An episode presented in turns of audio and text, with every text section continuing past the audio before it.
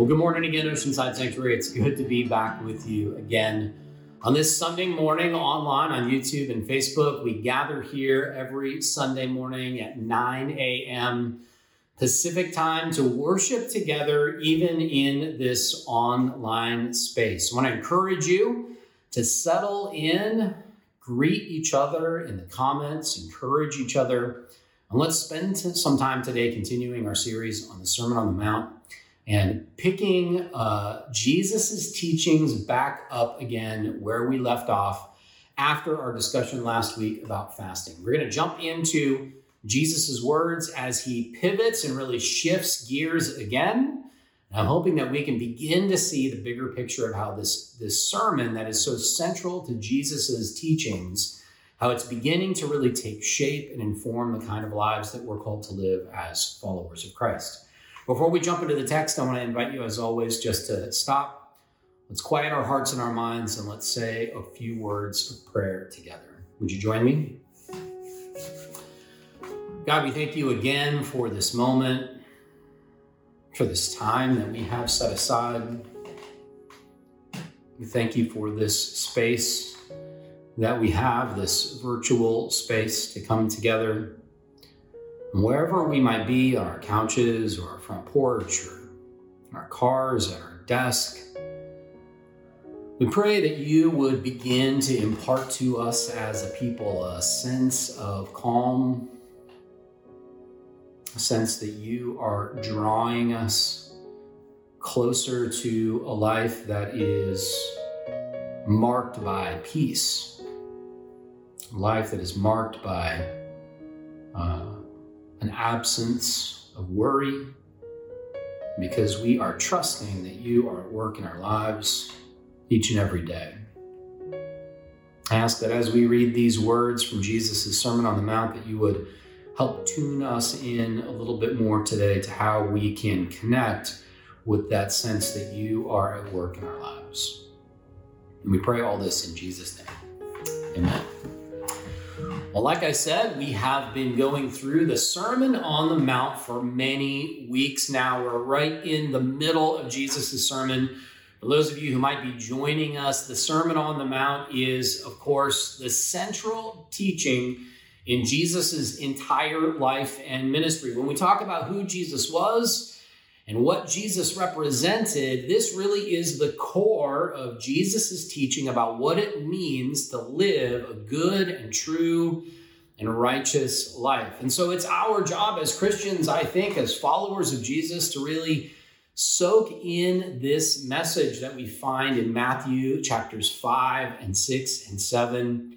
Really try to understand how Jesus lays out the kind of life that is plugged in to the uniquely distinctive power of God. And we have, of course, been starting at the beginning. We began several weeks ago with the Beatitudes. And one of the things we learned from Matthew chapter 5 is that Jesus is opening the door for all people, especially those who are on the margins, those who have been ridiculed and outcast, those who have been excluded from the seats of power. Jesus says these are the very kinds of people who will represent the power of God. That's the Beatitudes. And from there, Jesus jumped into, in the rest of Matthew chapter 5, a kind of diagnosis of humanity. What are the core problems that we face? How is it that our desires inside of us, our desires to be justified, our desires to be powerful, our desires to have wealth or to be surrounded by people who adore us, all of those vices that rise up in our hearts as a result of fear, as a result of suffering, all of those things that flow from inside of our hearts really are the source of problems that we have in society, the source of our violence towards each other. Jesus really expertly diagnoses that problem in the second half of Matthew chapter 5. And then a few weeks ago, we said Jesus pivoted in Matthew chapter 6, at the beginning of chapter 6, to begin to show us how we can take the core religious practices of Judaism and begin to do the deep work in our hearts that would change us to become more like Christ. And I said those three core religious practices were giving to those who are poorer than we are, right? What Jesus calls almsgiving there at the beginning of Matthew chapter 6. Also prayer, where Jesus talks about prayer and he gives us the Lord's Prayer, that iconic prayer that defines the church's walk alongside Jesus. And then number 3, fasting, that it was central to the religious practices of the ancient Near East, not just in Judaism, but in all kinds of expressions of religion, that fasting is one of those core practices.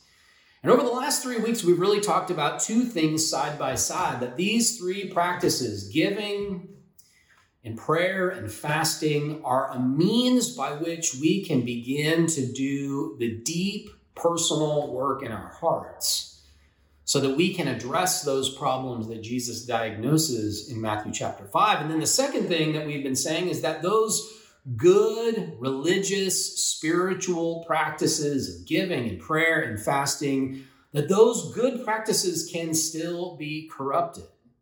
That when we take these good practices and we use them to create a transaction of power between us and other people, that it doesn't solve the problem in our hearts, that it actually magnifies the problem in our hearts. And then religion, however good it might be at its core, religion becomes corrupted into another expression of power and grabbing for money, grabbing for fame and notoriety, and putting ourselves and our egos at the center of our own lives. Jesus says that that is what the hypocrites do, and he encourages us to not do those things, but to instead approach giving and prayer and fasting from a different place, a place where we are seeking to be transformed from the inside out.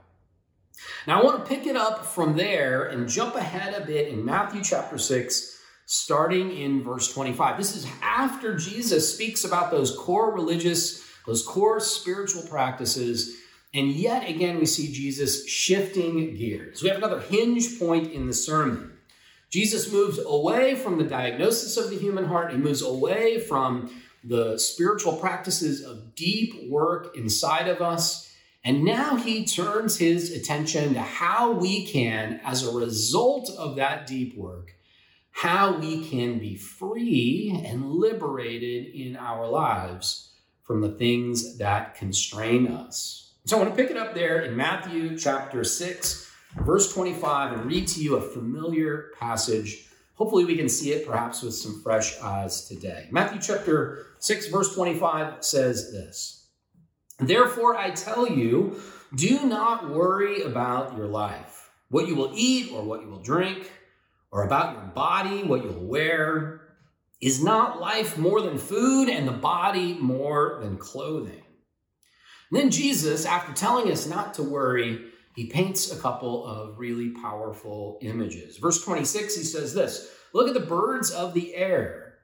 They neither sow nor reap or gather in barns, and yet your heavenly Father feeds them.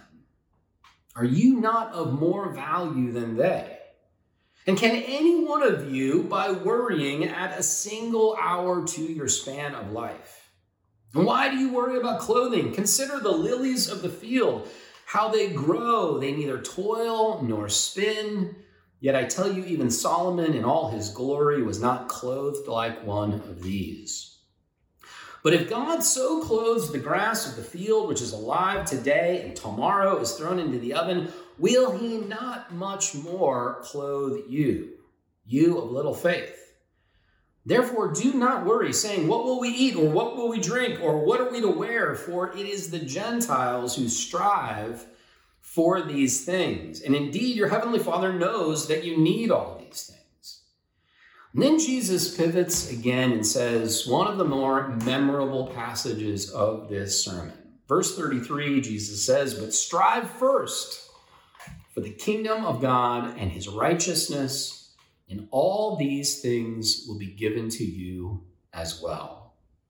And so what Jesus has done here in the sermon is he's moved away from that diagnosis of the problem of the human heart. He's moved away even from the spiritual practices that begin to transform our hearts from the inside. And now he has turned his attention squarely to how we can be free from the things that enslave us.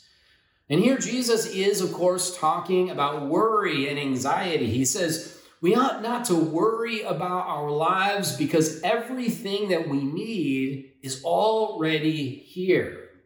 Everything that we desire, everything that we hunger or thirst for, everything that he says later in these words, everything we strive for is already available to us at our fingertips. And if we read back a little bit, if you back up a bit here in Matthew chapter 6, one of the things I want you to see is that Jesus actually uses several images to build up to this incredibly important point. So back in verse 19, for example, Jesus utters that familiar phrase, "Do not store up for yourselves treasures on earth where moth and rust consume, but store up for yourselves treasures in heaven." This is the first image Jesus conjures up after pivoting away from giving and prayer and fasting. Jesus, after leaving that topic behind, he says, "Do not focus on storing up wealth for yourself here on earth. That's all going to pass away eventually anyway." Instead, he says, concern yourself with the treasures that are in heaven. What does he mean by that? Well, in the very next breath, he says another familiar passage, the eye is the lamp of the body. So if your eye is healthy, your whole body will be full of light. But if your eye is unhealthy, then your whole body will be full of darkness.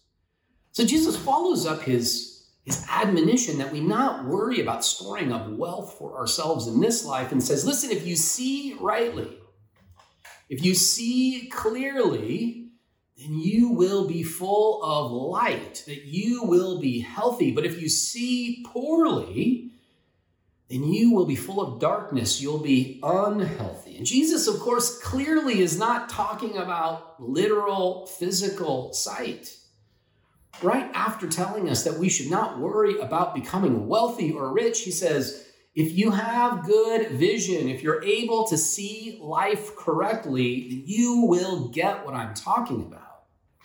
And so this second image, this image of having clear eyes, this image of being able to see the world properly and clearly has something to do with us not seeing the world in a way that induces us to greed, to hoarding wealth, to hoarding power. And if that's true, if it's true that this saying about the eye being clear has something to do with how we see wealth and power, then we should expect that Jesus will continue to talk about that. And sure enough, in verse 24, the third image that he appeals to is about serving two masters. Verse 24, he says, no one can serve two masters, for a slave will either hate the one and love the other, or be devoted to one and despise the other. What in the world is Jesus talking about? Well, here at the end of that verse, he says, you cannot serve God and money. It turns out that Jesus is, in this entire section of the Sermon on the Mount, he is addressing our need for security, our need for power.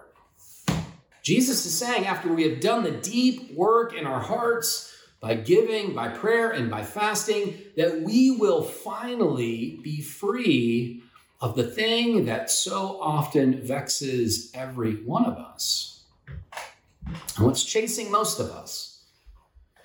What's hounding most of us, especially in this culture of wealth and accumulation and conspicuous consumption, especially in a culture where we compare the cars we drive with the cars in our neighbor's driveway, especially in a culture where we compare our houses to our neighbor's houses, where we spend time poring through Zillow to find out whether or not we are living in a good enough house, especially in a culture where we pay attention to the logos on our shoes and our t-shirts, especially in a culture that is so obsessed with our external appearance and our social status. Jesus cuts to the heart of the matter and he says, I know that what is capturing your hearts is wealth and money and power.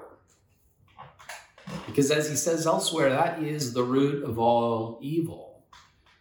the desire to have power, the desire to be utterly free and to have the kind of power that money promises, the power to do whatever you want, to buy whatever you want, to not care what anybody else thinks because nobody can take away what you have.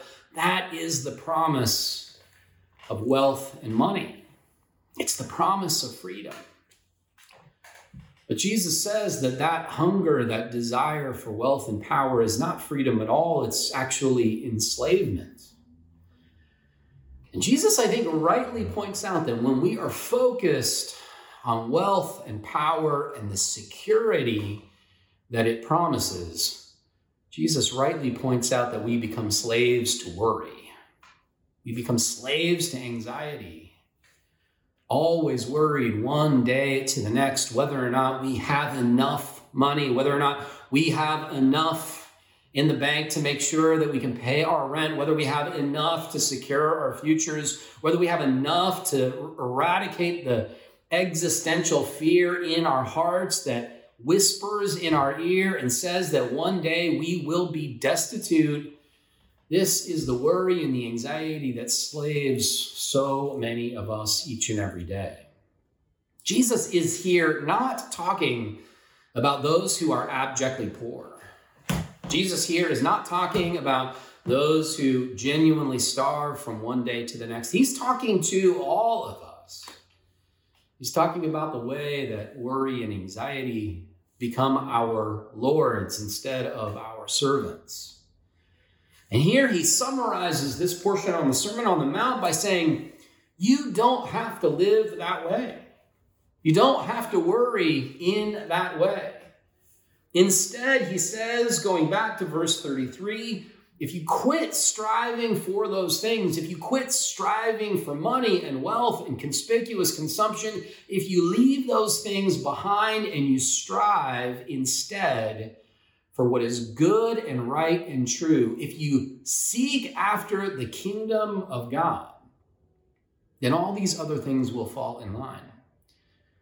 And that is, of course, what we talked about 2 weeks ago when we unpacked the Lord's Prayer.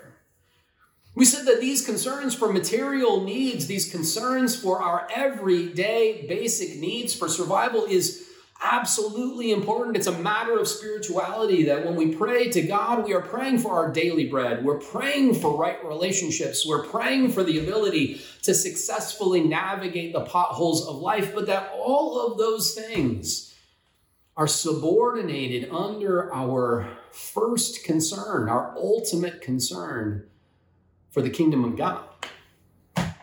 And I also said 2 weeks ago, and we have to be careful about that concern because it's so easy to turn God and God's kingdom into another commodity that we seek to own and hoard and control. So instead, Jesus is saying that rather than pursuing that kind of power that's represented by money or wealth, that our concern should be first to pursue the kingdom of God. And some of you might remember a few months back, we did a whole series on some of the kingdom parables. We talked about what those kingdom parables mean, and we talked about that familiar phrase that begins so many of those parables that says, I tell you the truth, the kingdom of God is like. And Jesus goes on in those parables to unpack these images from nature, these images from agriculture that paint the power of God, the kingdom of God, as something entirely and utterly different than the way that we think of power. I said that when Jesus compares the power of God to a seed that is planted, that breaks open and then slowly grows into a bush and then into a tree that provides shelter, I said that that is a very different kind of power than the power we normally think of when we imagine kings and kingdoms. Remember, when we think of kings and kingdoms, we tend to think of money and armies. We tend to fantasize about being kings or queens ourselves and having limitless resources at our disposal. But Jesus says that God is not that kind of king, and God's power is not that kind of power. Jesus says God's power is more like the power of a tree that grows slowly over time and someday becomes big enough to shelter us. Jesus said, God's power is more like the wind. We don't know where it comes from or where it goes, but we feel its effects. In other words, God's power is the slow process of growth and maturity. And I think Jesus is saying the same thing right here in this passage.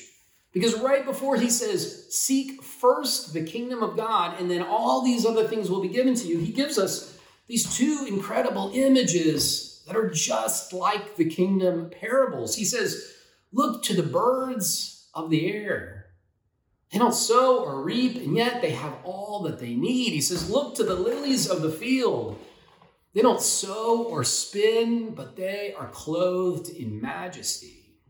In other words, we don't have to worry and fret about God's goodness and whether we will have the things that we need, because we can lean in instead to the power of God, the slow, good processes of God that have ensured that we have all that we need around us, that we don't have to fight for our security, that we don't have to kill for our security, that we don't have to treat people with contempt for our security, but instead, like the birds of the air, the lilies of the field, we can simply cooperate with the good things that God brings along in life. Jesus is painting a very different picture of human life in this sermon. It's a picture of human life that doesn't fight and compete and kill in order to get what we want. Instead, Jesus is painting a picture of human life that cooperates with God's processes, that leans with trust and faith into the good things that God brings. And if we do that, then all these things will be added to us. And that's my prayer, that we would become people who know how to live this way, that we would have done the deep work in our hearts through our spiritual practices to become the kinds of people who live a life that is full of goodness and abundance, because we've learned how to cooperate with the goodness of God. Would you pray with me? God, we thank you again for these passages. We thank you for these words, these images that so challenge us and inspire us to turn our hearts in a different direction. I pray today that for those of us who are tired and weary from having to fight and wrestle and strive and seek after false security, that you would teach us to become people who can breathe and rest, trusting in your goodness and trusting that you are unfolding your processes of life so that we can cooperate with you. We pray that you would teach us those skills. Teach us to trust you, and teach us to see the good things that you've already given us. We pray all this in Jesus' name. Amen. Hi, good morning, everybody. My name is CJ, and I have a few quick announcements here for you this morning. Before you leave, thank you for joining us here on the online gathering of the Oceanside Sanctuary Church right here. We love this gathering online and giving you the opportunity to be here. If you are new to the Oceanside Sanctuary, we'd love to meet you virtually. You can reach out to us at the oceansidesanctuary.org website/connect, and that will put you in touch with our team.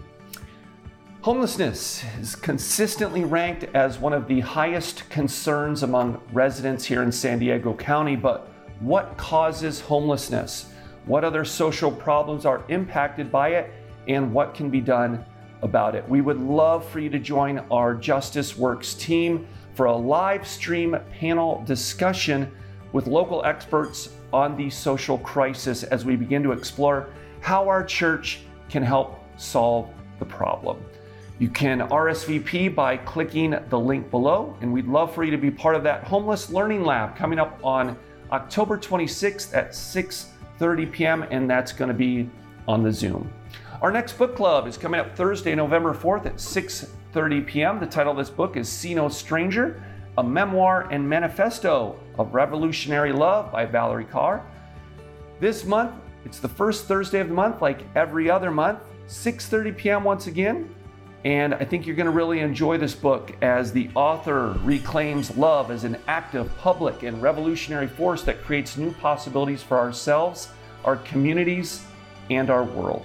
It helps us imagine new ways of being with each other and with ourselves so that together we can begin to build the world that we want to see and that we want to live in. Simply RSVP at theoceansidesanctuary.org/calendar. Once again, that's coming up on November 4th.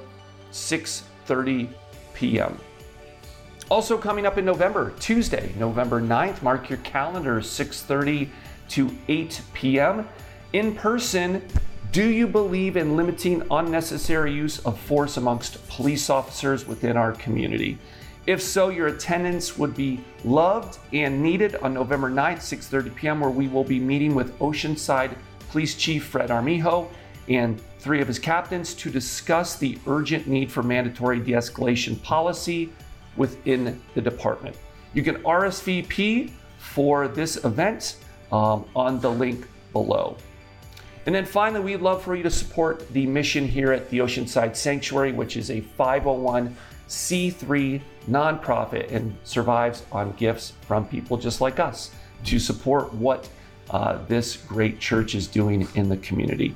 You can go to theoceansidesanctuary.org/give portion of that website, and that is a simple place to partner with the mission here at the Oceanside Sanctuary.